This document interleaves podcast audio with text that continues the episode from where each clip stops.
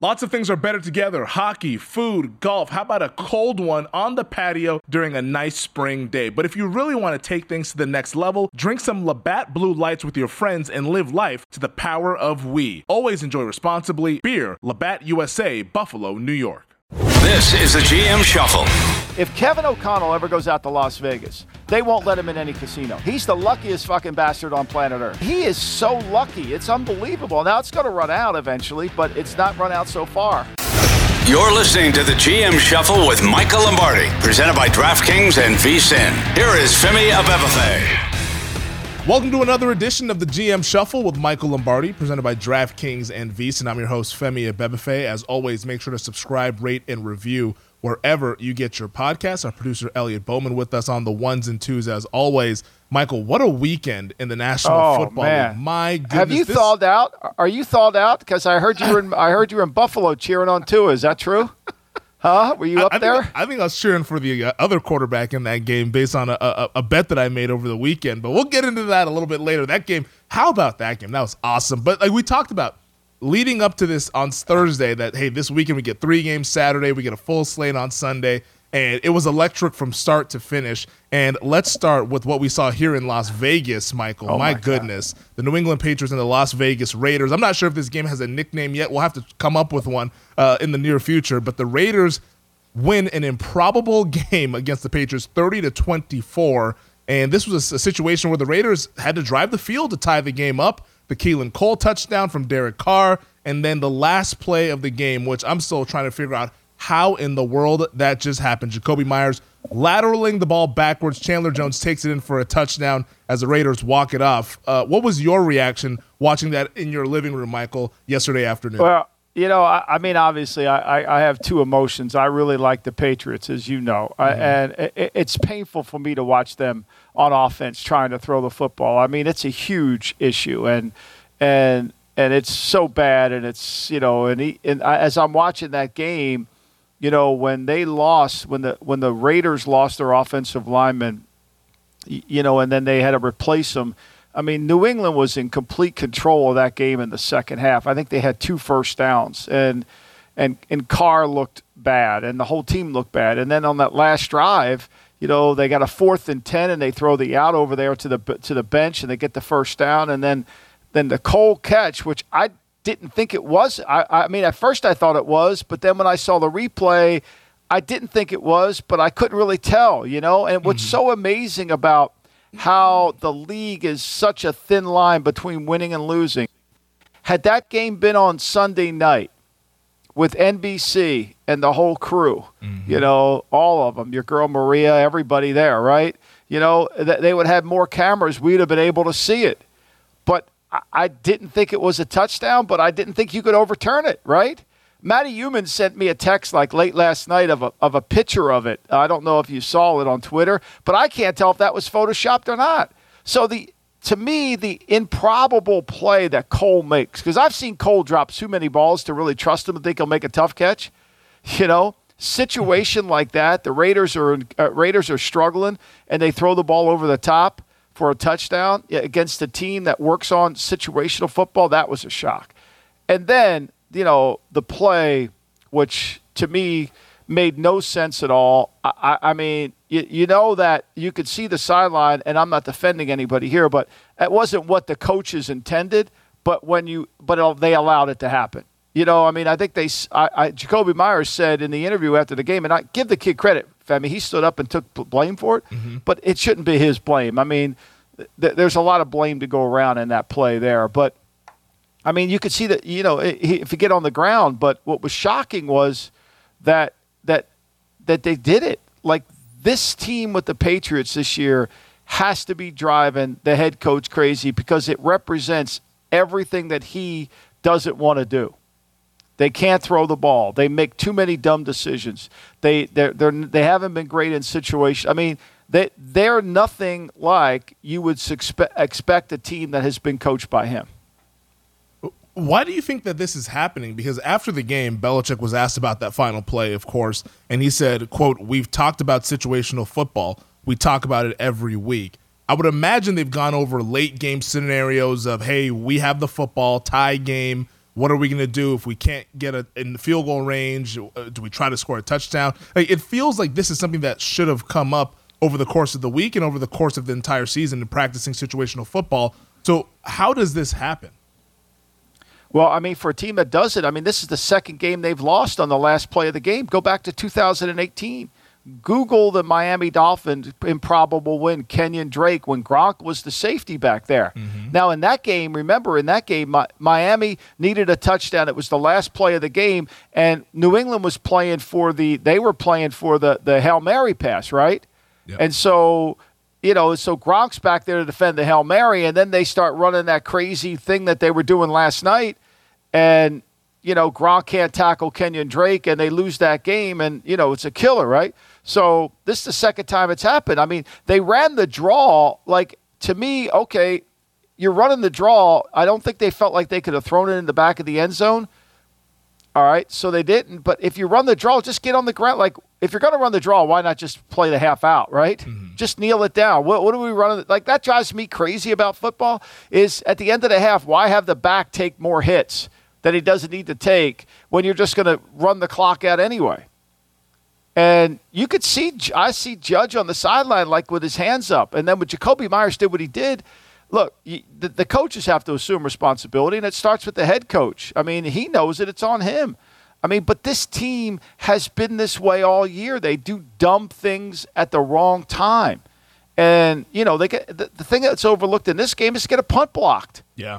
I mean, nobody works on punt protection more than they do, and they got a punt block. There's too many details that aren't getting handled and they don't represent what typically is a New England Patriot team.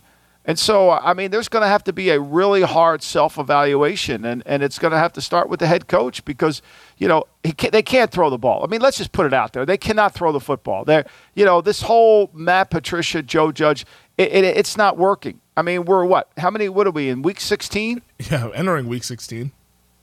I mean, like you, you want to say Mac Jones sucks, but you watched him last year with Josh McDaniels. He didn't suck, right? So you decide. I, I, I mean, they, they can't throw the ball. Like they have no passing game. They just run plays. I've been saying this for how long? It's bad, and, and it's not working. It's just not working, and and it's hard. You know, I, I can remember when Juan Castillo became the defensive coordinator of the Philadelphia Eagles. Mm-hmm. He was over at NFL Films one day, and I was over there. Me and Baldy were watching tape over there. And Juan comes in there and, and he's like, I can do it, Mike. I can do it. I can be the line coach. I, I can be the coordinator. I learned from Jim Johnson, you know? And I'm like, Juan, if you can do that, they should just make you the greatest coach of all time. There's no way you could do it. And I think that's right. I was right. And I think it's the same thing with Patricia. Just because he coaches defense doesn't mean he can call offensive plays or set up an offense. Like it's it's kind of a hard it's not it's not there. And I think what Vance Joseph said was true. He was being honest. Mac Jones yesterday, 13 of 31, 112 yards passing. That goes along with what you're saying about this Patriots offense not being able to What makes it ball. worse, Femi? Femi, what makes it freaking worse is the Raiders are not any good on defense yeah. on the back end. Like if you can't throw the ball on the Raiders, who you go, who can you throw the ball on?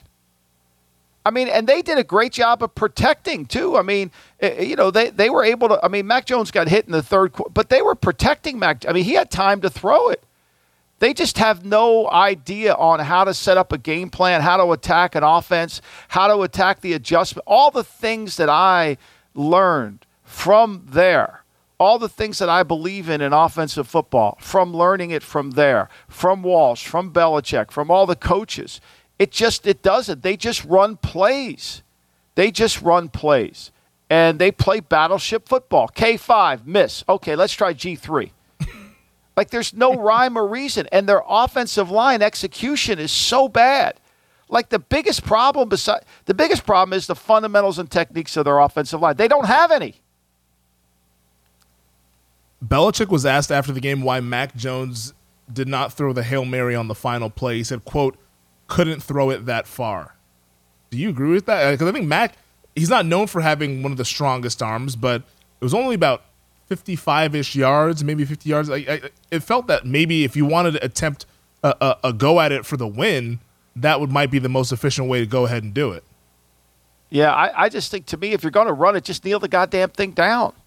avoid losing. Avoid losing. You know, and then look, you know, if if if you allow your players to do dumb things because you allow them to do dumb things, it's on you too, right? You're either coaching mm-hmm. it or allowing it to happen. You know, and, and nobody works on situations more. I mean, look, that the, the play to Gronk, they worked on that situation, but they didn't work on the situation with Gronk on the field with Drake. Right? You know what I'm saying? And so it's the same thing here. Like, what what made anybody think that running that play at the end of the game was going to be a smart decision?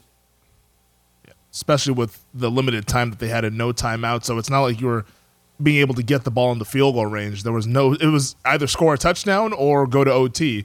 And the, and the score was uh, tied. Uh, why, why, not just why not just kneel it down? I mean, Folk made a 54 yarder earlier in the game, and so you know when they got the ball, when they got the ball, you're like, okay, let's see what we're doing here, you know. And and and and when they got the ball to start the drive, there was 32 seconds left to go.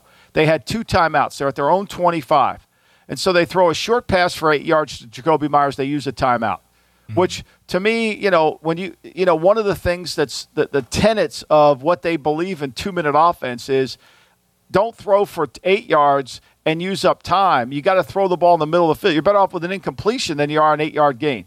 Okay. Mm-hmm. Uh, which I agree with, right? So then second and two, they run it up the middle, and now the clock's running, and they got to call another time. They, they, they run it again. They run it again on third and two to get the first down, right?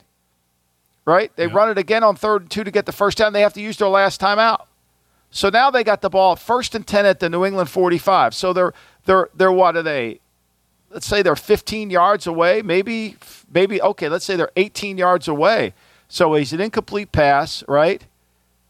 And then he throws another incomplete pass. And now it's third. We got three seconds left to go in the game. Kneel it down. I mean, I'm sure that's it's second guessing, but kneel it down. I mean, why run it? Where are we going with it? There's three seconds, like you said, and and I I don't know what you thought, but when the play started, I thought, oh shit, he might score. And then the camera never really showed you, but apparently the Raiders had all their defensive players back by the goal line. They were expecting a hail mary.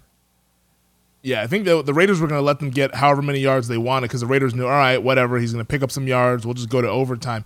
And then inexplicably, the lateral start, which I still don't understand how that happens when it's a tie football game, why you would choose the time to lateral. And then even to throw the ball to Mac Jones, even if Mac Jones catches it, what do we yeah, what's he going to do with it? Yeah, what's he going to do? he's, he's what's he going to do with it? He's the least athletic guy on the field. Where, where was he going? I mean, what's he going to do with it? Remember, he ran the bootleg out there on uh, when they were trying to put the game away on third and ten. Motion. You know, and Crosby ended up ca- capturing him. I mean, it was like okay, you know, I mean, like there, you know, I mean, so like, look, it's, I mean, say whatever you want. I, I think to mm-hmm. me, this whole season has been, and, and I'm gonna say this now. I don't think the Patriots are that bad offensively, as bad as they look in terms of their personnel. Remember, I believe this it's either coaching, scheme, or players, right? There's three things mm-hmm. players, coaches, or scheme.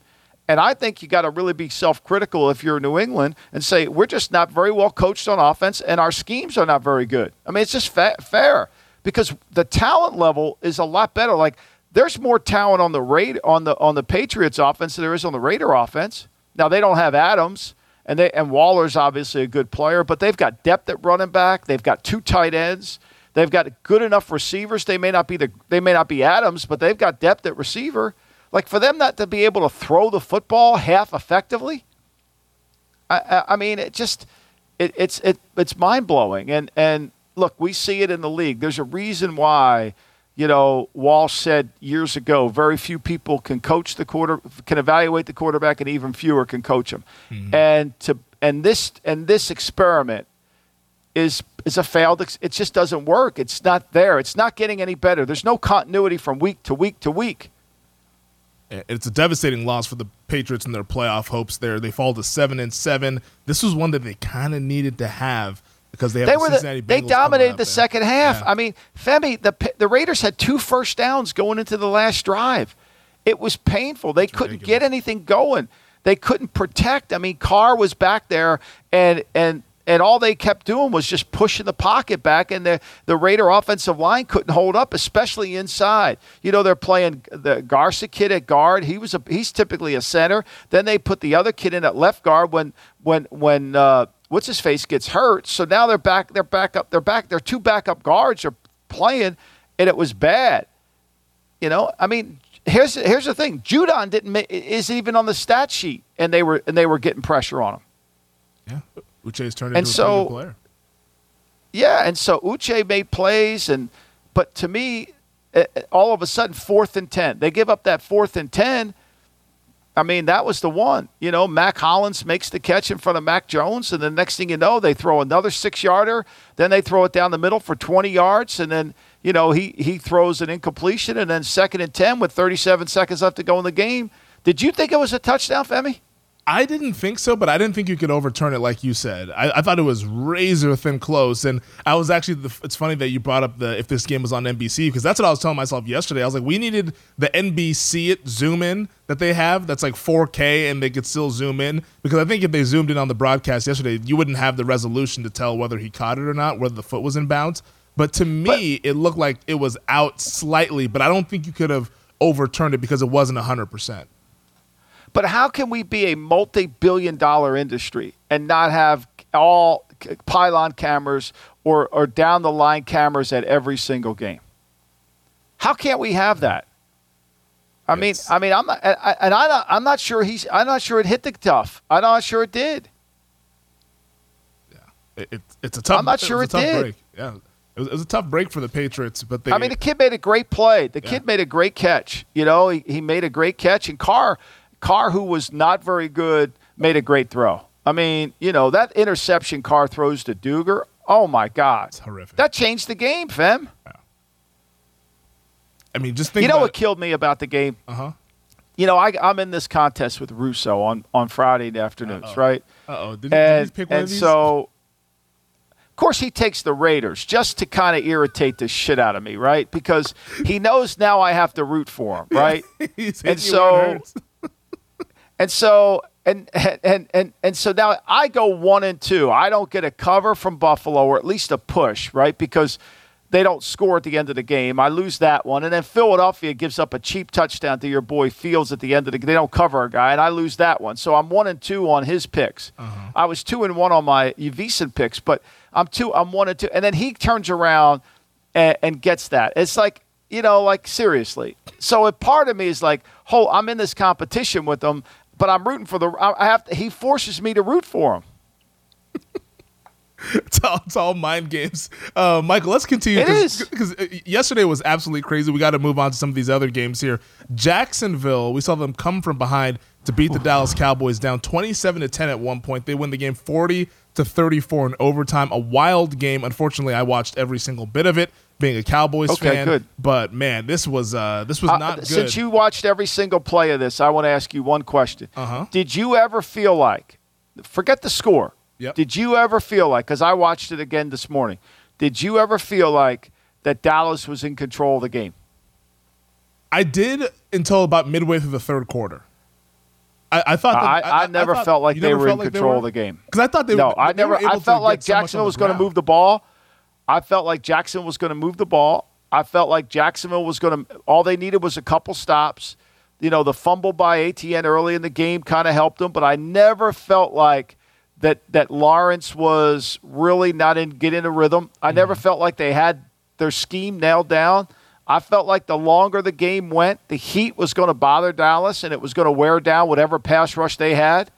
I, I never felt like see to me that was everybody says they're up 24 to 10 like that's the difference is to me you've got to evaluate who's in control and who's in the lead sometimes it's both but i never felt like that that dallas was in control of the game i think they were in the lead but they were never in control See, I thought the Cowboys could have leaned on that run game because we know Jacksonville struggles to defend the run. And once they got up 27 to 10, I was like, okay, now you can lean on Pollard, you can lean on Zeke, and you can just kind of salt the game away and go about it that way. But for some reason, then the interception happens. Then once that happened, then everything just started to snowball. And like you said, Lawrence, he definitely got hot in the second half. And we've talked about him being an ascending quarterback. We saw him play maybe his best game of his career yesterday. And once it got to the fourth quarter, that's when I was like, all right, this is this is up for grabs and it's gonna be a coin flip. Hopefully they can win this game. But even with them from your vantage point thinking that they were not in control, it's still a game that Dallas should have won. Wouldn't you agree with that? No, they should have. I mean, look, they turned it over in overtime. I mean, they get the game in overtime, and they have a chance to get off the field too. I mean, I think you got to be concerned if you're a Dallas Cowboy guy. I mean, as mm-hmm. you are. I mean, they've give, they gave up 503 yards in that game. Yeah, they gave up 503 yards in the game. I mean, and and I would say, and last week Jacksonville struggled. I mean, two weeks ago, or when when was it against Detroit? Jacksonville mm-hmm. struggled to move the ball in the second half, right? And so they gave up 503, 311 passing. 192 on the ground to Jacksonville. Think about that. They gave up 192 on the ground to Jacksonville, right? They gave up 207 on the ground to Green Bay. That was what, week 10 of the season? Mm-hmm. I mean, you got to be worried about this team in the sense that they have forced. Think about this. That Colt game's misleading. It's 54 to 19, but we know that fourth quarter was yeah. a close game, yeah, right? Close. That was a close. And then last week the Houston game was if Lovie challenges the the the if Lovie challenges it, right? Maybe that's a touchdown. He didn't. They came out with that game. And then this game, you know, I mean, and so the last 2 weeks their offense has turned the ball over 5 times and their defense has created 5 turnovers. And that's the difference. I mean, and they could have easily they could easily be 1 and 2 over the last 3 weeks they're definitely trending in the wrong direction here in this game. And I, I thought it was just kind of a systemic issue. I mean, Dak made the, the turnover early on in that second half, and that, that kind of snowballed some things. Then also defensively, when they were able to get that fumble on Lawrence, you figured they would close the game out and say, okay, run the ball, or at least make Jacksonville use all of their timeouts. That third down call, electing to throw the ball deep down the field to Noah Brown, I don't understand what the point of that was. It's even it's a high leverage situation. Wouldn't you, if you want to throw the ball, wouldn't you want an easier completion? Why are you going all the way down the field to try to complete a 50 50 ball at best? That to me made zero sense. You stop the clock. Jacksonville keeps their timeout, and now they have the ability to get into field goal range after handing you the football game. Uh, it, it, you know, it, it look, made no sense to me. I mean, I, I look. The, look, game management is at an all-time low in the uh, in the National Football League. I mean, you could go back to the end of the first half in this game, and you saw two coaches that had really no idea how to manage the end of the half. I mean, Jacksonville. You know, Jacksonville's used a timeout. I mean, it was horrendous. They're throwing. I mean, your boy Kellen Moore's over there calling pass plays like it's nobody's business, even with no regard you know, to, to just get in this game. Now they got out of it. They came through the half without it. But, I mean, it's 21 to 7, right? Mm-hmm. Okay. So Jacksonville gets the ball back with 155 to go in the half, right? And Dallas has all their timeouts. Dallas has three timeouts. So you're going to start this drive. You're down 21 to 7. You don't want them to get the ball back because you know you're going to get the ball to start the half. And of course, they come out incomplete. Then they get a penalty, a false start. Then they got second and 15. So now let's get the clock going a little bit. Well, they get it going a little bit. They run it, but then they play fast, right? They go real fast, and they go third and nine incomplete pass. So here it is, 143 to go. You've taken 12 seconds off the clock, right? And you give them the ball back. You give them the ball back with 131 to go at the end of the half, okay? Yeah. I, I, mean, I'm watching this and I'm like, uh, does anybody, does, is anybody paying attention here? So then, of course, Dallas, what does your boy Moore do? He can't wait to call a fucking pass play. Yeah. You know, he can't wait to call one, right? and of course, the back goes out of bounds, so that stops the clock. So now we got first and we got a 125 to go on the clock. They go a short pass, okay. They, of course, they run and huddle it, and, and they do it another pass for six yards, puts them in a third and one, right? Jacksonville calls timeout. You got to get you want to get this first down because they just call timeout. They're going to get the ball back with. Of course, they run it. Jacksonville calls their second timeout. They don't get the first down. Now Jacksonville gets the ball back with 41 seconds left to go. And they, they can't do anything with it, but there was a chance there. I mean, if they didn't get the ball at the 14, say it was a bad punt. And so, like at the end of the game, why are you surprised that Dallas doesn't manage the clock very well? It was right there at the end of the first half. It, it, I guess I expected too much from them, but this this team, like you mentioned, it, it, hasn't been good over the last three weeks, and now the injuries are starting to pile up. Leighton Vander Esch is now hurt with a neck injury. That's going to be uh, that's bad. A, a, an issue for them. Then also, I mean, Dorance Armstrong got hurt a little bit, but I think he was able to come back in. But it feels like every week now they're just losing more and more defenders. The secondary, Kelvin Joseph, they were picking on him all game long. That was one that the Jags were able to find a lot of success targeting Zay Jones and Christian Kirk. So I think that Dallas, what was once their fastball, being their defense and being able to play fast and physical, is No. now it's it's no longer their fastball to where it's putting more onus on this offense. And I think the offense is losing the plot here as well. Of okay, let's then we need to throw the ball, we need to air it out. It's like your two best guys on offense are Zeke and Pollard. You need to lean on those guys to shorten the game and to help protect the defense that is reeling a little bit. You need to go back to what you did when you had when you had uh, Rush in there, right? Because here's what I, I don't think anybody really understands this. Da- Dallas's uh, defense is 22nd in the National Football League in yards per attempt allowed. They're 24th in yards allowed. I mean, they can't stop the run, right? They struggle to stop the run. Now, what they're great at doing is creating turnovers. But they're going to play Philadelphia. I'm shocked they're a point and a half favorite in this game, Femi. I'm completely shocked by that. I, I think that's the betting market has loved Dallas quite a bit this season, and also you factor in home field advantage. That's why you're going to get Dallas favored. But yeah, I, I I wouldn't feel comfortable taking Dallas right now. Now I wouldn't. I'm not saying I would bet Philly, but I'm, I wouldn't feel comfortable betting that game just in general. Like I, I, I got to see more from the Cowboys to think that they can beat a team of the Eagles' caliber. We said this all along on this podcast. They have to play with Dak like they did with Cooper Rush. Feature the run, limit the turnovers. But look, in the last four weeks, in the last four weeks, this offense has turned the ball over eight times. Eight times. Now, they're three and one in those four weeks, but they've got eight turnovers, right? Mm-hmm. The only game, the only game since Dak's been back that they didn't turn the ball over, that they didn't turn it over, was the Minnesota game. I mean, to me, they're not playing complementary football, and their defense isn't good enough. Like, I think they're overvalued in the market. I really do. You might be right.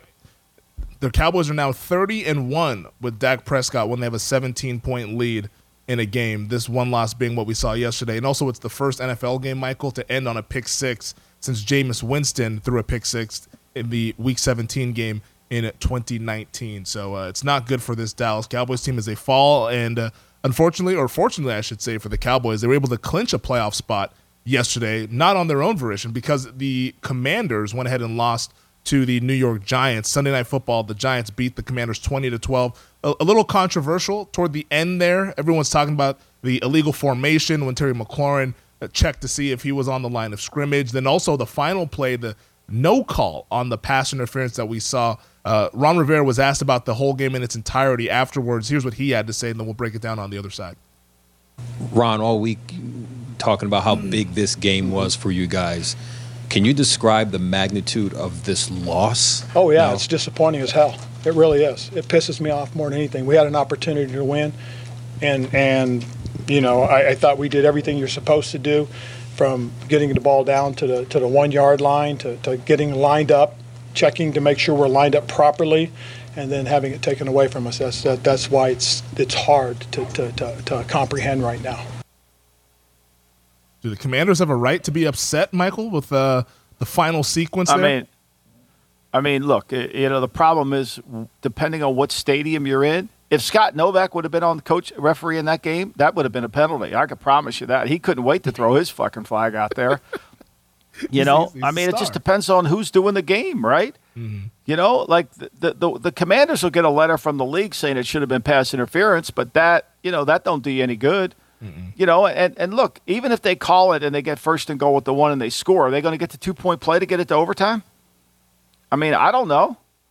I don't know. I got that thought one of the most and, and, and I, I screwed up. I took Buffalo first in my Russo poll because I felt like with weather, I miscalculated the weather. That was horrendous on my part. But I thought whether I wanted to grab that with the game. I, I love I love the Giants this week. I love the Giants this week. Was one of my well, I love them. Like I didn't understand why that line was four and a half. He took them first. I, I screwed up in my mathematics. He took them first, but I loved it. Like I didn't understand how the Commanders were four and a half points favorite, better than anybody. I mean, you go through their go through their season. Who do they ever beat by a lot? Right? Nobody. You know, nobody. They're not. I mean, Ty Taylor Heinicke. You know, he he's an average player. We've made him out to be this like they're 28th in the league on third down. They're 22nd in the red zone. like I know they should have. I mean, I know it was a penalty, but like I thought, I thought the Giants played exactly how they have to play in the game. They gave you a lot of run yards. They didn't give up an explosive. I mean, they gave up one explosive play, but I mean, for the most part, the Giants played exactly how they have to play. They didn't turn the ball over. They didn't make the mistakes that they typically. They didn't, you know. And they at the end of the day, they end up with a win. They give up 6.1 yards per play. Think about that. I mean, my man Daniel Jones throws 32 attempts. He's got 160 yards. Did what they had to his do to leading win. receiver, his two leading receivers. Think about this, Femi. His leading receivers, Barkley at 6.6. His second leading receiver, Slayton at 4.6. And they win the game because this goes back to how not to lose games. Of course, Washington, you know, Ron didn't mention they turned it over twice in the game, one for a touchdown. I mean, if the left tackle, if they help the left tackle out against Thibodeaux and he doesn't get the sack fumble, you know, what's the score? The score's what? 13 12? Mm-hmm. Yeah, the, the, the commanders definitely uh, made a couple of mistakes. The the pool reporters asked John Hussey, the lead official from last night's game, about the Curtis Samuel play there toward the end. Uh, that was a no call in the pass interference, and Hussey said, "quote To the officials, it didn't rise to what they felt was a restriction. Thus, they didn't call it." End of quote. What was he going to say? It was yeah. He's going to say, "Oh fuck, I fucked up. Can we do it again?" I mean, seriously, what? Is, I love when they ask him that. What is he going to say? It's like if we brought Earl Warren back. What do you think he's going to say? Oh, absolutely. Lee, uh, Lee, Lee acted alone. Of course he did. You know, let's bring Allen Dulles back and ask him. Oh, of course, this is irrefutable. Like, come on. I mean, what, what do we expect him to say? You know, I mean, but- fault. It's no. I mean, the Giants win the game for one reason and one reason only is the way the Giants have won games all year. You can move the ball on the Giants defense, but when you get in the red zone, you're one for three, like the Washington Commanders were, and they're 0 for 1 and goal to go. So that's why you end up with 12 points. Uh, it was a big I mean, think about it. I mean, they got called. They got called. How about the pick play they got called on? Yeah. on the two point conversion, they get called on that pick play. Like and and and who's the guy on NBC? Terry McLaurin. I forget who the hell he Uh, is. Terry I mean, McAulay. Yeah. Terry McAulay. Yeah. I mean, well, that you know, he, the, I mean, Collinsworth even said it. Like, like Terry, the guy was trying to run a route, and the guy in the corner just like like that happens on every play, and you call that. Like, I, I mean, you can't tell. I mean, pass interference is different on what stadium you're in, what crew. Yeah, you, you need Novak out there. Um, but yeah, this, this Commanders team, though, they had been living right for about a month. So I'm sure this is probably the, the football gods balancing things out because we saw another Taylor Heinicke interception that should have been get dropped when it was right in the dude's hands, right in the end zone. So uh, I mean, they can't. I, I mean, I mean, I know it's a nice story and all, but Taylor Heinicke's not good enough to win. I mean, Yeah, if he gets good. in the playoff, he, I, you just feel like the field is shrunk when he plays. Like there's no way they can make an explosive play, and that offensive line is a disaster. He's I mean, not. that line is horrible. He's not good, and hopefully, hopefully we don't have to discuss them honestly, because I, I'd, I'd rather the Giants get into the playoffs than the Commanders. But Michael, let's take our first break. We got to get to a lot more here on this week's edition of the GM Shuffle. The NBA playoffs are heating up, and so is the action at DraftKings Sportsbook, an official sports betting partner of the NBA. With same game parlays, live betting, odds boosts, and so much more, don't miss out as the NBA postseason winds down. I mean, these second round playoffs have been unreal, and we have the conference finals now on the horizon. Make sure you get all those futures bets in before the value disappears. And if you're new to DraftKings, you got to check this out. New customers bet 5 bucks to get 150 in bonus bets instantly. Download the DraftKings Sportsbook app now and use code SHUFFLE. That's code SHUFFLE for new customers to get 150 in bonus bets when you bet just 5 bucks only on DraftKings. The crown is yours. Gambling problem? Call 1 800 Gambler or in West Virginia, visit www.1800Gambler.net. In New York, call 877 HOPE NY or text HOPE NY 467 369. In Connecticut, help is available. For problem gambling, call 888 789 7777 or visit ccpg.org. Please play responsibly on behalf of Boot Hill Casino and Resort in Kansas. 21 plus age varies by jurisdiction, void in Ontario. Bonus bets expire 168 hours after issuance. See dkng.com slash bball for eligibility and deposit restrictions, terms, and responsible gaming resources. All right, Michael, we got to get to what happened on Saturday with Jeff Saturday in the Indianapolis Colts. Oh. My goodness, we saw the largest comeback in NFL history. The league has been around over 100 years, Michael. We've never seen a comeback quite like what we saw Saturday. The Colts were up 33 0 at halftime. They end up losing the game 39 36 in overtime. But you put out a tweet, and this was about midway through the game. I think it was around that halftime portion that you said simply the Colts are 12 first downs from winning. Milk the clock. Don't snap it until one second left on the play clock. They didn't listen, man. No, they were snapping it with 18 to 20 seconds left. I mean, I, I said this. Gotta run If you could have taken, you could have flown Bill Parcells in at halftime from Jupiter, Florida, got his butt on an airplane, put him in, let him go out there, put on coat gear, let him coach the team, and if he takes it, say Saturday, you go work for ESPN the second half, okay? You just go work for ESPN, and I'll take this. uh, I'll take this. shit- I'll take it over, and they would have won the game. They would have won the game. But you know, like th- I don't understand it. Like, why are we snapping the ball with 18 seconds when we do that? I mean, if you do it three times, th- there's another minute. In, there's another minute in the game. There's another mm-hmm. minute in the game. We're just giving them more times to get it back. You know, so it was like, what are we doing? Like, what are we doing? So, just for the record, just for the record, Femi, they had, they ended up with, they ended up with six first downs in the second half, Oh, six, and a fumble, and a fumble. I mean, the amazing thing about this comeback is it wasn't like the defense scored. I mean, th- let, us face it here now. The the, offic- the defense did score. The officials just didn't let them score twice. I mean, not only did the Vikings have to overcome a goddamn overcome a uh, you know they had to overcome Tra Blake. I mean, they had to overcome the the deficit that they created themselves, and they had to overcome Tra Blake's whistle. It, it, it was just out of control. And I'm watching the game on Saturday, and you can you, you feel that okay, the Vikings look like they're kind of dead. Maybe it's a sleepy spot. Who knows what's going on? Uh, and then the second half starts to play out, and Jefferson's getting whatever he wants. Osborn's getting whatever he wants, and it's like, oh, there might be something here. And and I didn't get involved with the game because I didn't want any part on either side, but you just felt that something that it wasn't going to be easy for Indianapolis once you saw the Colts offense couldn't do a lick of anything in that second half. Jeff Saturday was asked about the second half collapse and heading into overtime as well. Here's what he had to say after the game. Yeah, I mean, I, listen, I played a lot of football, so I've been a part of some some uh, some crazy games myself. So yeah, I mean, you can when we listen when we walked out of halftime, I told them this, you know, this team they've won nine of ten of their games have been one score games. Yeah, there was no we didn't overlook. We understood how explosive this offense is, how many points they put up. Um, yeah, so no, I, I'm not. Um, you know, I'm disappointed in how we played in the second half and didn't didn't find a way to close this thing out. But uh, ultimately, you know, I told the guys in there we didn't make enough plays, and that goes around the entire football team. And uh, you got to look yourself in the mirror and understand wh- when there's opportunities to make and close teams like that out, we got to make them. We didn't make them. I, I mean, look, it's no, you know, it's always the players, right? The players didn't make enough plays. Like I heard that quote, I, I watched that after the game, Femi, and I'm like, wait a minute, Jeff. Like, see, this is the this is my hardest part about watching football games is is like, do you understand like how you got in this lead?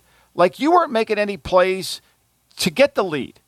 You you get a field goal and 11 play drive to start the game. Okay, great. You get a fumble, you get a punt block for a touchdown. Okay, now you're up 10, right? Then you get the ball on a fumble. You won't, you know, you get the ball on a fumble. You get another touchdown. You get now you kick two field goals because they go for it on fourth down. You essentially get 20 points because you didn't make a play. If you were making any plays in the game, you would have been up by 40 at halftime. I mean, the Vikings were just saying, "Here, please take it. Here, have it." Like at some point, like it's not the players making plays; it's how you manage the game.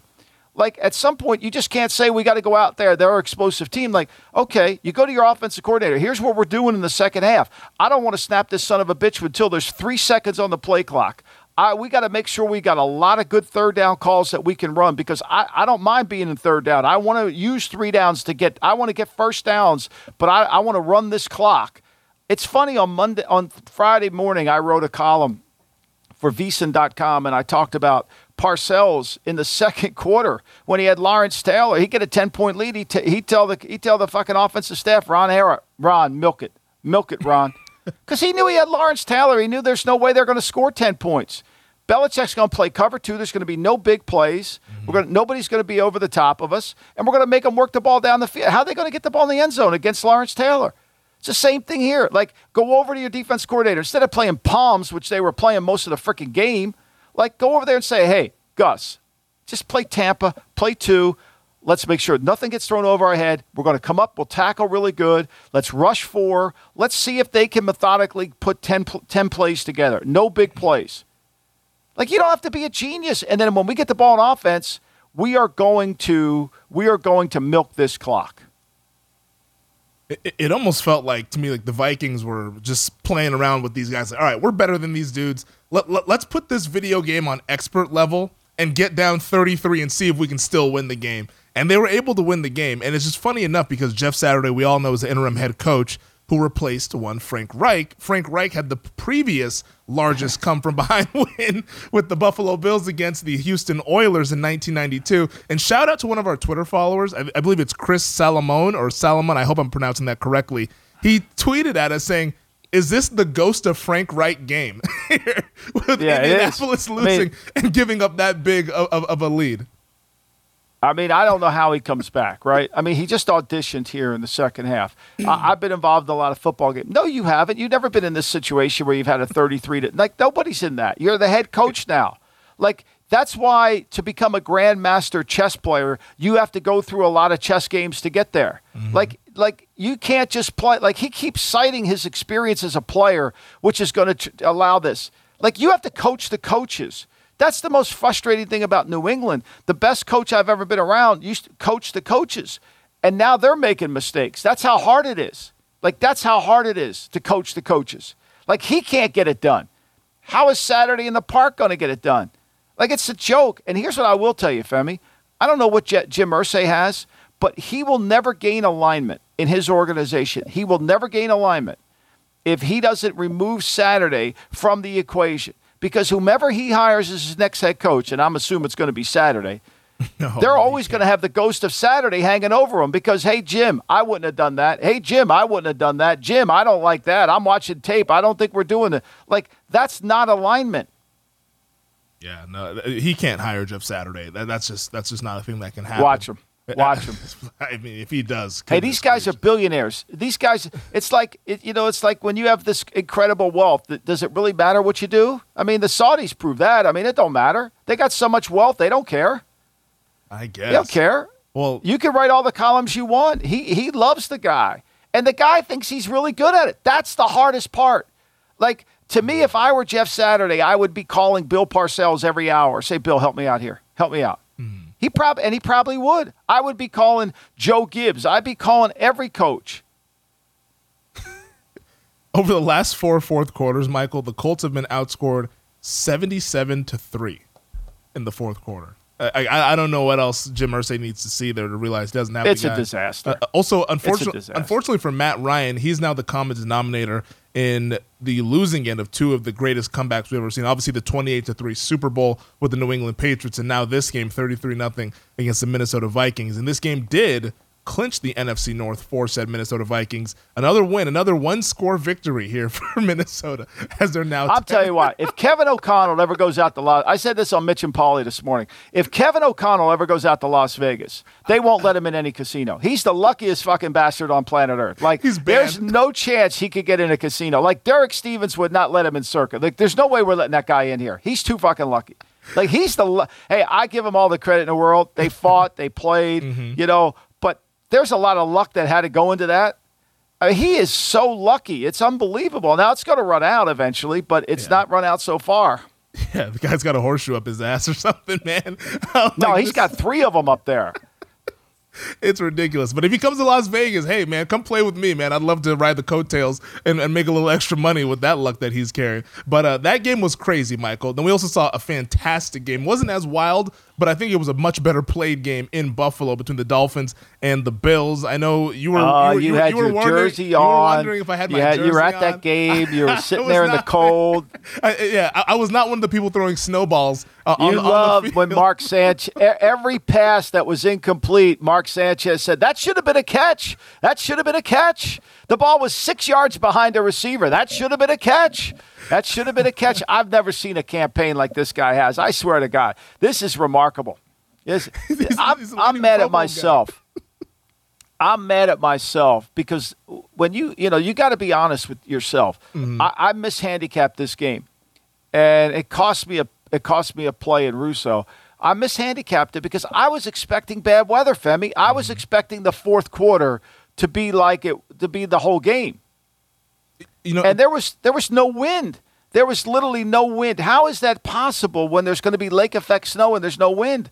Like I'm not blaming anybody but myself because I'm the one who said it. I thought that to me, the people that were taking Miami in the 7 mm-hmm. you being one of them because you're a Tua fan, I was- were, were taking it because they felt the game was going to be close because of the weather. I took it because I thought the weather would help Buffalo. You, you know, it's funny that you bring that up though, because I know everybody thinks I have a Tua ticket. When there was reports that were You do. coming out, the reports were coming out Saturday morning, and I saw Chris Mortensen put a tweet out saying that, "Hey, hearing from people that are at Orchard Park, it's not as windy as people think it is. It's just a little chilly. The snow maybe comes later on in the evening." Possibly in the second half or fourth quarter. When he put that tweet out, I actually bet on Josh Allen to win MVP at 24 to 1 because I figured, all right, there's no wind. Allen is going to have a really good day against this Miami Dolphins defense, and it was a primetime game. Everybody was going to be watching it. This could kind of start to build a late season MVP campaign for Josh Allen, and he was awesome. 304 yards, four TDs, had a couple of weird plays where he got away with some things, but he also carried Yeah. the game on the ground with 77 yards as well in the 32-29 win.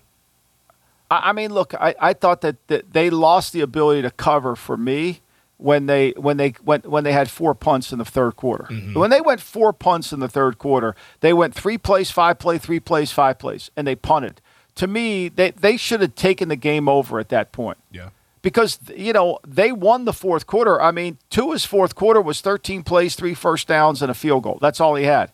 They couldn't do it, and that that fourth quarter was kind of what I thought the game was going to be like, right? And Buffalo's fourth quarter was was basically 23 plays, nine first downs, and 10 points, and they fumbled once. I mean, they mm-hmm. they fumbled, you know, and so when Buffalo got that fum- when Miami got that fumble, they they only went 18 yards in five plays to kick the field goal. So I, I, I mean, look, I, I thought in terms of the weather, I thought Tua played as good as he could play, mm-hmm. but the ball wasn't slippery, which I was counting on. I thought it was going to be a wet, heavy ball. They threw it, but once it got bad, you know, I mean, Miami just can't, just couldn't really stop them. I mean, other than the third quarter, Miami couldn't stop them. Think about it. The, they went punt, touchdown, touchdown, touchdown. They three touchdowns in the first half, and then they got the third quarter where they went punts, and then in the fourth fourth quarter they went back to moving the ball again. What did you make of Mike McDaniel and his play calling? Because the Bills couldn't stop Miami on the ground, but for some reason, third and short, he kept wanting to throw the football. And, and it kind of goes I along mean, with look- what you were saying last week in the Chargers game that, like, what is this guy doing from a play calling standpoint? You know, and so like in the first half of the game, he had 14 rushing attempts for 126 yards, right? That was the first half of the game. He had 14 rushing attempts. And so he rushed and in the second half, he ran it basically he ran it 10 times. Tua had one carry for 7 yards, so that was a scramble. He mm-hmm. only ran it 10 times. Now Buffalo's playing a nickel front. Mm-hmm. So and they're soft on the and they're light on the edges. And it wasn't about gap integrity. It was like if you're going to play Buffalo, you got to run the ball. They're playing a nickel front against you. Like they're never going to go into base defense. So you got to take advantage of the run and they were doing a shitty job of tackling. You know, and I just think they become so preoccupied with trying to sell, you know, their passing game. And look, they made a hell of a play. The 67 yarder on the over route, they caught him in, the, you know, they didn't cut the coverage. You know, but look, they did a great job. Tyreek Hill averaged 7 7 a catch. He had 13 targets, he had 7 7. I mean, so it wasn't like, you know, like they, that that's the game plan. They took Tyreek Hill out of the game and, you know, they were able to hang on. They, and they still gave up 29 points, but they should have ran it way more, Femi. I agree with you. Yeah, you look at the box score, seven point five yards per rush, and you only ran it twenty five times in a game that, for much of that second half, they were in the lead. I, don't understand what Mike McDaniel was doing, um, but it helped out for Josh Allen to win that game. Helps me out. Hopefully, Josh Allen can maybe make a late season push to win MVP because that's the ticket I actually have, Michael. It's not the not the Tua ticket that you Yeah. guys keep pinning on me. we don't, we you have, got it. we, don't have, we don't have that one. Although he did play better than I expected in those conditions. All right, let's take another He did break. play better. He did. Yeah, he did. But I don't think the conditions were that bad. It was just cold. yeah. But everybody said he couldn't play in Remember, the Tua cold either. I mean, it wasn't Well, just but about Tua the wind a size. snow. I mean, Tua has a size ten. I mean, his hands big. He could have grip of the football. I was worried about him with the snow and the rain and the slipperiness. I mean, there were some bad throws there. That sh- there were a couple. I mean, the, how about the play that gets Buffalo the ball back? That's almost intercepted out there in the flat, Fem. Yeah, no. The Taron, Taron Johnson made a pretty nice break on that ball there. Um, but two, he threw a couple of nice passes. The, the TD pass to Tyreek Hill, I thought that was a nice pass. Uh, let's take our. That's uh, a lob pass. I mean, you could you could throw that in your backyard. Jesus Christ, it's a it's a damn. All he's gonna do, Not- not he in that just can't Michael. underthrow it. I could throw it in that Oh, God. snow. Got to You, give the you- guy you some and Mark credit. Sanchez, you and Mark Sanchez should get together campaigning. I enjoyed Sanchez on the broadcast. I thought I thought he was having a good time. let's take another. He break. never explained to you why they were able to run the ball. He didn't explain. He nobody ever explains what front they're in. Nobody ever explains what the, the personnel groupings are matching to the person. That's the game of football. Like nobody ever explains that. Like that's the game of football. Like they're in nickel, we're in they're, they're in dot. Here's where here's why they're running it. Football's a game of numbers and it's a game of mm-hmm. size. And, and if you don't explain that, the fans don't, at home don't get why they're running the ball. Well, we got to have gap integrity. Bullshit. You got to you got to you got to get bigger on the edges. You're do whatever. I, I do agree with you there that I don't think the game is explained as as well as it should be. But let's take another break, Michael. We'll get to the rest from Sunday, including my man Dan Campbell keeping the win streak alive. All right, Michael, let's get to the rest of Sunday's slate here. The Detroit Lions, once one and six on the season, now seven and seven after they beat the New York Jets 20 to 17 out there in the Meadowlands. Boy, this Lions offensive line continues to make plays, and Detroit made the plays that they needed to do in the fourth quarter and ultimately won that game with Zach Wilson starting for the Jets. Yeah, you know, I mean, look, uh, plus a little help from the head coach of the Jets. I mean, like one of the tenets of of game management is when you have you save time. Why do you save timeouts? You save timeouts for two reasons: to throw the ball in the middle of the field during two minute, and to to to, to use if you get sacked. Okay, because when you get sacked, by the time those guys run back and get set up uh, you end up losing four plays. Again, I wish we would have a play counter on the screen to show us. How about my man Dominic? He goes to the game yesterday at the Raider game. You know, he doesn't go to all of them, and he says to my man Corey, who's his my son's mixed college roommate, you know, and, and they're out there, and he says to him, he says, I, I don't see the yellow line. He's looking for that yellow line to be the first down, right? I love it. well, I'm looking.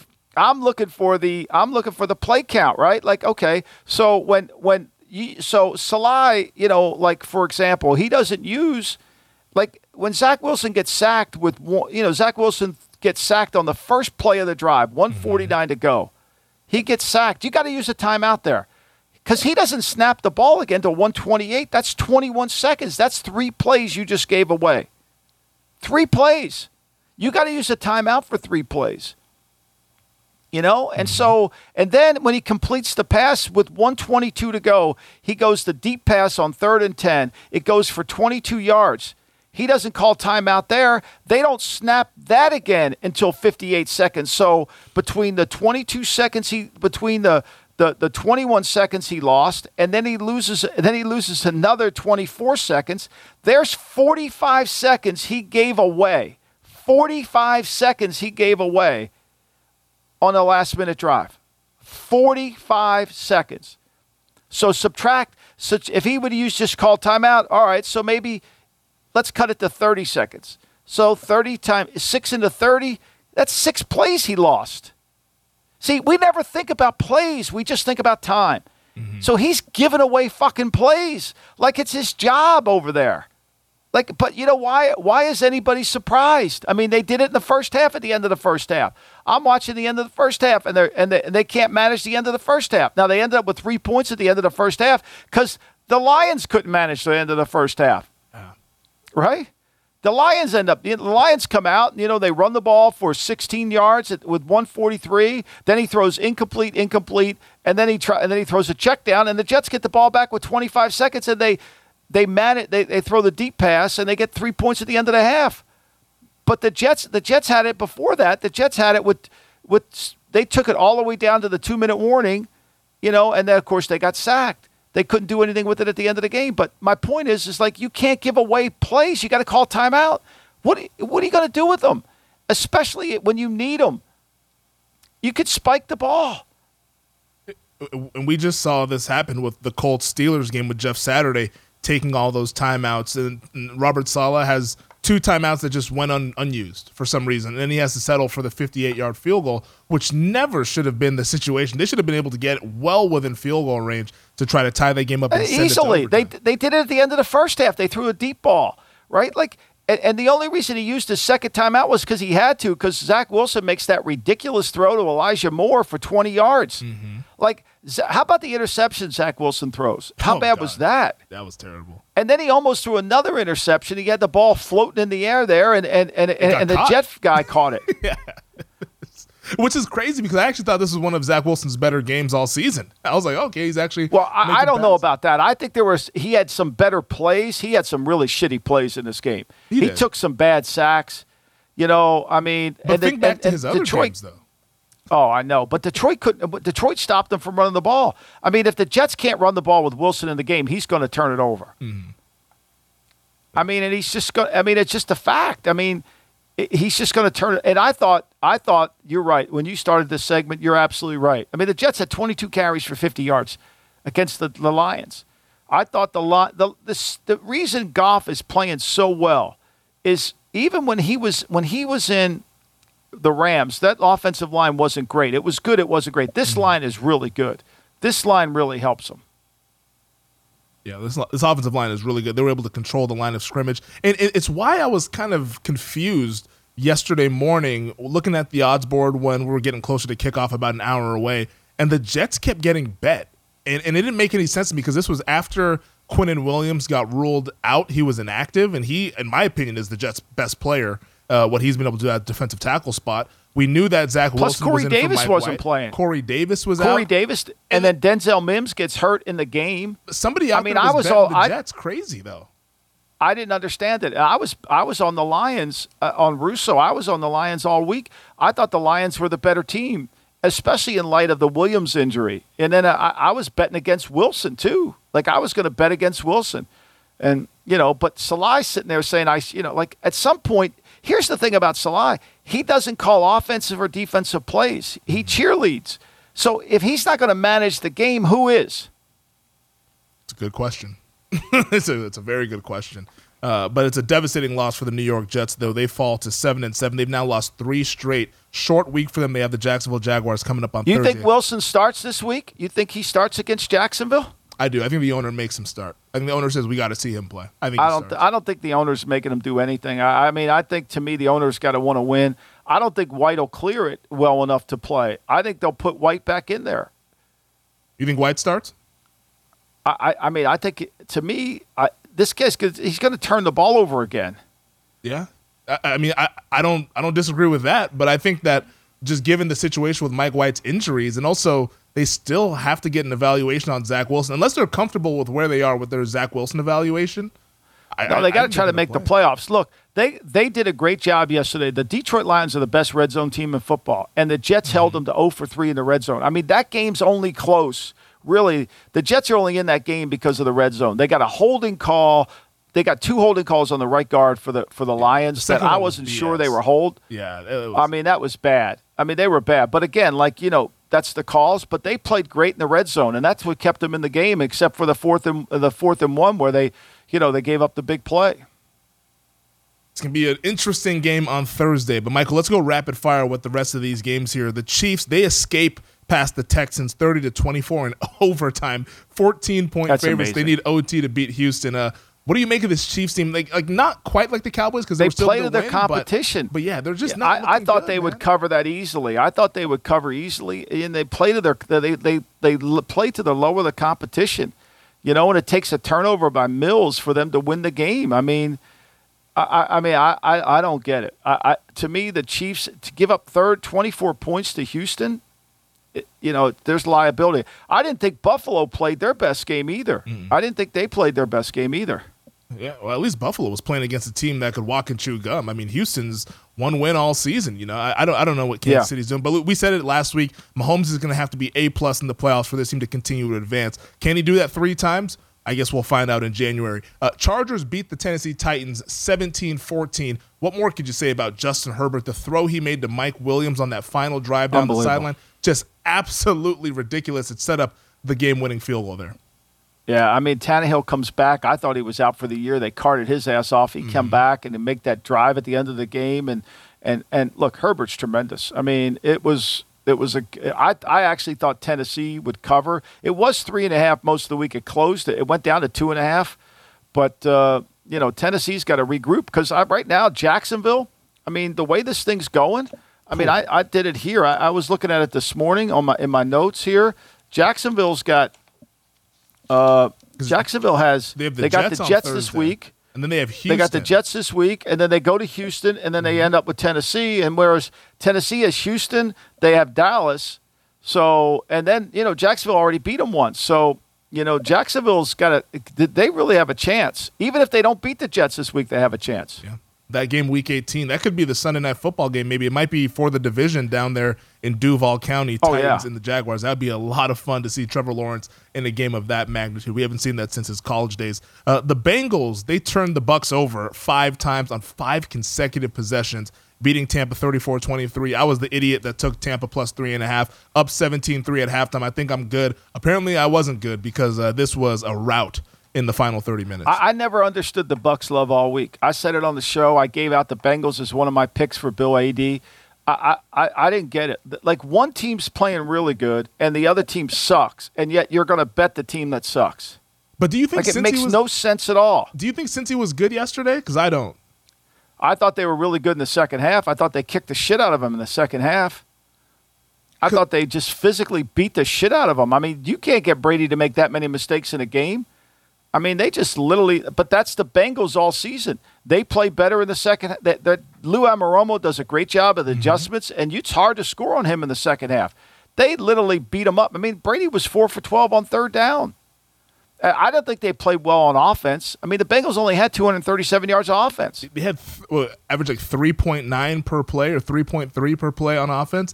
I, I, I I don't think the score suggests what this game truly was. Like the Bengals were never going to score 34 points unless it was assisted by Tampa. But hey, they got five assists with those five turnovers. So I guess what can you do? And they got the fake punt. They got that Yeah. was a turnover too. yeah, it, was a, disastrous second half for Tampa, who somehow still has a one game lead in the NFC South. I mean, good goodness gracious, that division. Also, oh, they shouldn't let anybody in from the south. They should not. I hope they let Carolina in for Matthew's sake, but that's the only reason. Yeah, that'll be a big game coming up in a couple weeks here. Brady though was 89 and 0 when leading by 17 points before Sunday. That is now 89 and 1. Finally, the Eagles and the Bears, Philadelphia eh, got a little hairy there for a second. They win the game against Chicago They killed me. 25-20 uh, as they held I got backdoor covered. Fields. Yeah, you did get I got backdoor. back. I got backdoor covered in that one. My- I thought for sure Fields they would to you. score. Yeah, yeah. I mean, like Buffalo doesn't score the touchdown; they settle for the field goal, and the Eagles kneel down, and I lose. So Yeah. that's what happens when you lay points. But the, to me, the Eagles played shitty and still won. I think that was the story. Hurts had two interceptions, but he also had three rushing touchdowns in that game. Philadelphia able to win when they play poorly is a pretty good sign of a good team. Thirteen Yeah, and your boy one. had 91 yards passing. I mean, no big deal. He had 91 yards passing. I mean, that's fine. It's okay. what do you to do? I, I read a tweet. He's got a I- somebody sent me a tweet. Somebody sent me a tweet. I love this t- tweet from your guy at the Worldwide Leader. I, I Oh, figured you two are you, you two are contriving against this, right? That, that that that if you just give you know all Fields needs. Here it is. Here I got to read it to you. I think I saw this earlier, and I thought of you. Did you see this is from this is from Big Dan Orlovsky. I mean, th- he has some of the like he's he you two are brothers at arms. He loves Tua. He doesn't think Tua could do anything wrong, right? If Ryan Poles is any good as a GM, seems that he is, the Bears can be Super Bowl contenders by 24. And then Sports Source Analytics basically just sticks it right up his ass by showing you what Fields does in the passing game right below it. It was the greatest. I mean, like, Dan, are you watching the game? Like oh, you played oh. quarterback. Like if the guy can't throw the ball, how's he going to be? How's he leading the team? They're running a six-back offense, and he's going to get hurt. He got hurt again yesterday. Like at some point, when do you like stop it? You know, like stop. You don't have to be friends with everybody. Like just like no. evaluate it. Like he's a six back. Is he going to get better? Hopefully he will. But he'll if he better. don't throw the ball well, I think he'll get better. They're they're doing what they can right now to stay competitive in these games because the ultimate thing right now is to try to win games and uh, for them, they just don't have the talent to go ahead and do that. But I think he's going to continue to get better if they surround him with some pieces. Super Bowl 2024. I'm going to write it on my board over here. Right on my board. I'm going to take. I'm going. I'm going to take that tweet and put it over here on my board. The campaign starts now. We're going to take our final break, Michael. We're going to get to Monday Night Football and the awards on the other side. It's the GM Shuffle. All right, Michael. Before we get out of here, let's hand out some hardware. The Fred Palermo Best Game Plan of the Week. Who's that going to? I, I, mean, Mike Tomlin. I mean, Mike Tomlin's a dog down there in Carolina. Mm-hmm. I mean, and he went down there and he stopped Carolina from running the ball. And I thought Trubisky played really well. He didn't turn the ball over, and they dominated that game from start to finish. I mean, that game was 24 16, but Pittsburgh was the more physical team. Give Tomlin, I thought they had a great game plan. They stopped Carolina from doing what Carolina has to do, which is run the ball. Tomlin's one of the best as an underdog. Who's going on the lamb this week? Well, I mean, you got to put Saturday on the lamb. I mean, you could put the Patriots on the lamb too. I mean, both mm-hmm. when you blow games like the way those two teams blow games, you're destined to go on the lamb. The David Ogilvy fraud of the week.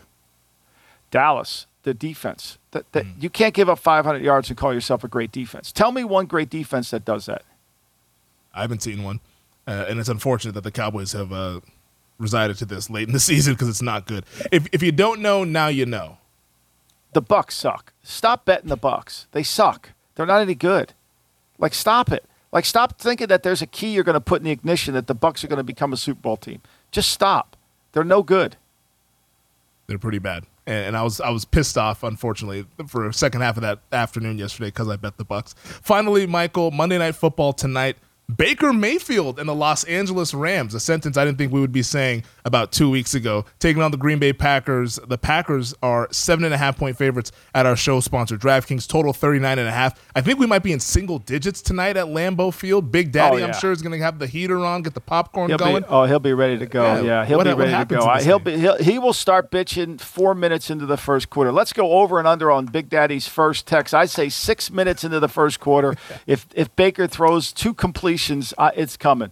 Goop's going to get Joe killed. Barry. LaFuck's going to get killed. Do you think LaFuck's got a good haircut tonight? You know that happened. And I, I mean, look, I think you got to take the points. The one thing I learned this weekend, just take the points. These teams still fight.